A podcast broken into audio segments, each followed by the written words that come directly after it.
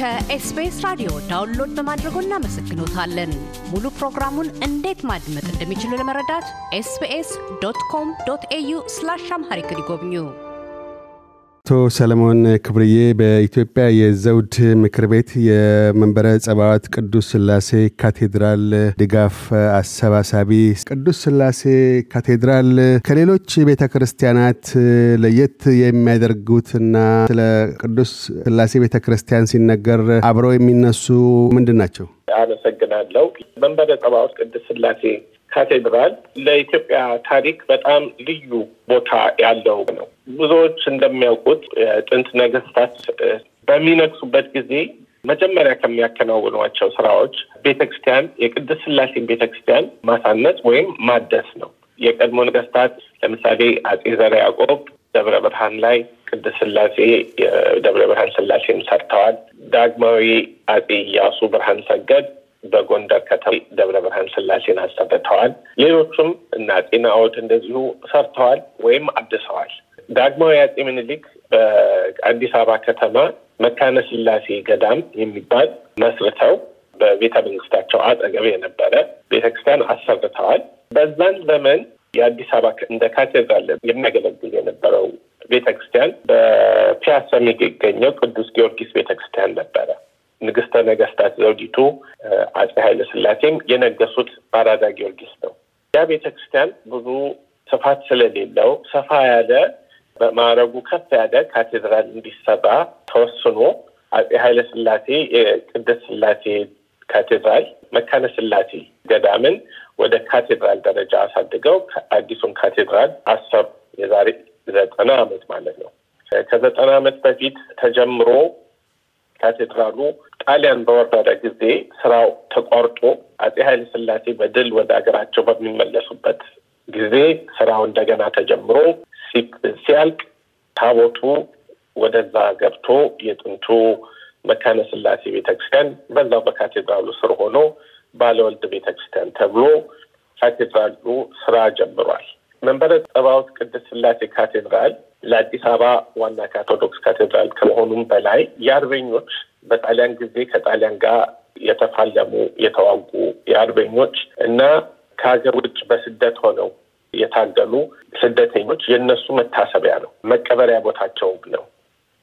ከዛም በላይ በየካቲት አስራ ሁለት በግፍ የተጨፈጨፉት በግራዚያኒ ትዕዛዝ በግፍ የተጨፈጨፉት የአዲስ አበባ ሕዝቦች በጉለሌ አካባቢ አስከሬናቸው እየተቃጠለ እንደዚሁ እየተቀበረ ተከማችቶ ነበረ። አጼ ኃይለ ሥላሴ ያ የተገኘውን ሰብስበው በቅድስት ሥላሴ መንበረ ጸባዖት ቅጽር ግቢ አስከብረውታል እና ከዛም ወዲህ ታላላቅ ለሀገር ውለታ የዋሉ ሰዎች፣ አርበኞች፣ ርዕሰ ብሔሮች፣ ጳጳሳት በዚሁ በቅድስት ሥላሴ ተቀብረዋል። ቀዳማዊ ኃይለ ሥላሴ፣ ግርማዊት እቴጌ መነን አብዛኞቹ ልጆቻቸውና የልጅ ልጆቻቸው በዚሁ ካቴድራል ነው የተቀበሩት።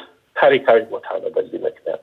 ከዛም በላይ የህንፃው ቅርጽ በ architecture በተለያዩ በአድ በጣም የረቀቁ ስራዎች የተሰሩበት ቦታ ስለሆነ ለአገራችን በሃይማኖትም ብቻ ሳይሆን በታሪክም በቅርጽነትም በጣም ጉልህ ቦታ የያዘ ቦታ ነው። stained glass መስኮቶች አሉት። ብዙ ታላላቅ ሰዓሊዎች ስዕሎች የሳሉበት ቦታ ነው። የተለያዩ በወርቅ፣ በብር፣ በብረት፣ በእንጨት የተሰሩ በጣም ልዩ የሆኑ ቅርጻ ቅርጾች ያሉበት ታሪካዊ በጣም ለአገር ኩራት የሚሆን ለቱሪዝምም መሳቢያ የሚሆን ቦታ ነው። በሃይማኖትም ረገድ በኢትዮጵያ ኦርቶዶክስ ቤተክርስቲያን ፓትርያርኮች ሲመት የሚደረግላቸው እዛ ነው። ሊቃነ ጳጳሳት ሲመተ ጵጵስን የሚቀበሉት በቅድስት በመንበረ ጸባዖት ነው። ስለዚህ ይሄ ካቴድራል በጣም ትልቅ ቦታ ነው። በኢትዮጵያ ታሪክ፣ በኢትዮጵያ ቅርጻ ቅርስ፣ በጠቅላላው ለሀገራችን በእውነት ትልቅ ኩራት ሊሰማን የሚገባ ቦታ ነው። የመንበረ ጸባዖት ቅዱስ ካቴድራል በአሁኑ ወቅት ደርሰውበት ያሉ ጉዳቶች አሳሳቢ ደረጃ ላይ መድረሱ ይነገራል።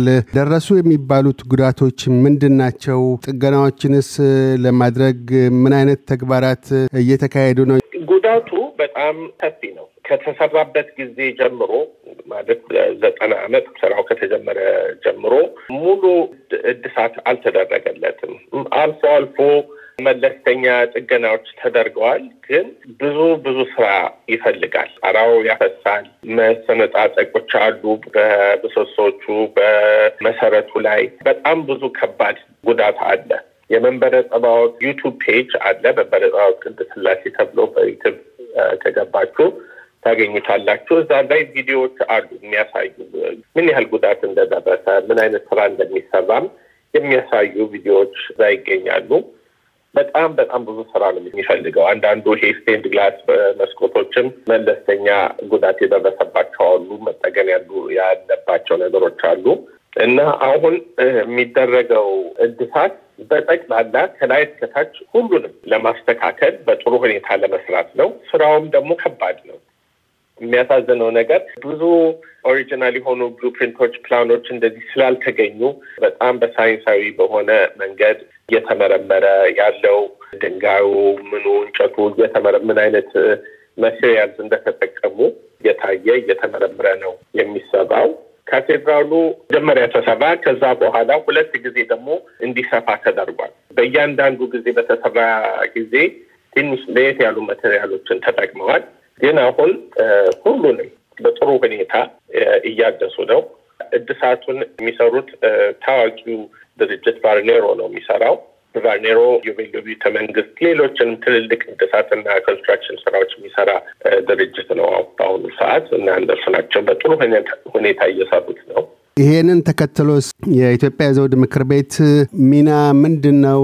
እስካሁንስ ምን ተግባራትን እየከወነ ይገኛል? የኢትዮጵያ ዘውድ ምክር ቤት ሚናው ባለፈው በጥቅምት ወር ልዑል ኤርሚያስ ኃይለ ስላሴ ኃይለ ስላሴ የኢትዮጵያ ዘውድ ምክር ቤት ፕሬዚዳንት ወደ ኢትዮጵያ ጉዞ አድርገው ለትንሽ ጊዜ አሳልፈው ነበረ። እዛ በነበሩበት ሰዓት የካቴድራሉ እድሳት ኮሚቴ ጋብዟቸው ልዩ አቀባበል አድርጎላቸው ለእሳቸውም ሌሎችም የንጉሳዊ ቤተሰብ የአርበኞች ማህበር ሊቀመንበር ሌሎችም በተገኙበት ልዩ አቀባበል ተደርጎ የሚሰራውን ስራ የሚያስፈልገውን ስራ የሚያስፈልገው መዋጮ እንደዚህ በሙሉ ካስረዷቸው በኋላ ልዑል ኤርሚያስ ኃይለሥላሴን የካቴድራሉ በውጭ የመዋጮ አምባሳደር አድርገው ስለሾሟቸው ልዑል ኤርሚያስም ያንን ተልዕኮ በመቀበል እኛን እዚህ በውጭ ያለነውን በዳያስፖራ ያለነውን እንድንረዳቸው በመጠየቅ እኛም እየተረባረብን ነው። አሁን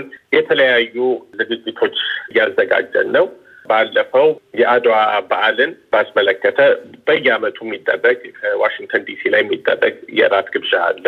በዘውድ ምክር ቤት ተሸላሚዎች የሚደረግ ግብዣ አለ። እዛ ላይ መዋጮ አድርገናል። እንደዚሁ GoFundMe page ከፍቶ በ GoFundMe እየሰበሰብን ነው። እስካሁን የነበረን ግብ በዚህ ዓመት ወደ መቶ ሺህ ዶላር ለመሰብሰብ ነበረ። የዛን ግማሽ ደርሰናል። almost ወደ አርባ ሺህ ዶላር አካባቢ ሰብስበናል። ሌላም ሌላም ያሰብነው መዋጮ efforts አሉ። እንደዚሁ በለንደን በሌሎችም ቦታ ለማካሄድ እየሞከርን ነው። ማንኛውም ሰው በዚህ በ GoFundMe ው እየገባ donate ሊያደርግ ይችላል እና እንዲረዱን ሁሉንም ጥሪ እናቀርባለን። በተለይ አውስትሬሊያ ያሉት የኢትዮጵያውያን በልገሳ እጆቻቸውን ለመዘርጋት የሚሹ ቢኖሩ በምን መልክ ሊያገኟችሁ ይችላሉ? እርዳታቸውን እንዴት ማድረስ ይችላሉ?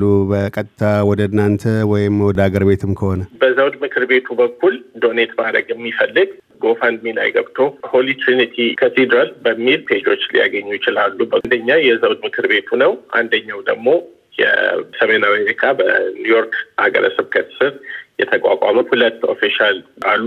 ከሁለቱ አንድ ውስጥ donate ማድረግ ይቻላል። አለበለዛ መንበረ ጸባዖት ቅድስት ሥላሴ ካቴድራል ብሎ በ website ኡ ገብቶ website ኣቸው ላይ link አለ። ቀጥታ ወደ አዲስ አበባ ባንክ account ኡ በአቢሲኒያ ባንክ በአዋሽ ባንክ እና በንግድ ባንክ ያለ ነው። ከነዛ account ኦች ውስጥ መርጦ donate ማድረግ ይቻላል። አቶ ሰለሞን ክብርዬ በኢትዮጵያ የዘውድ ምክር ቤት የመንበረ ጸባዖት ቅዱስ ሥላሴ ካቴድራል ድጋፍ አሰባሳቢ፣ ስለ ቃለ ምልልሱ እናመሰግናለን። እኔም በጣም አመሰግናለሁ።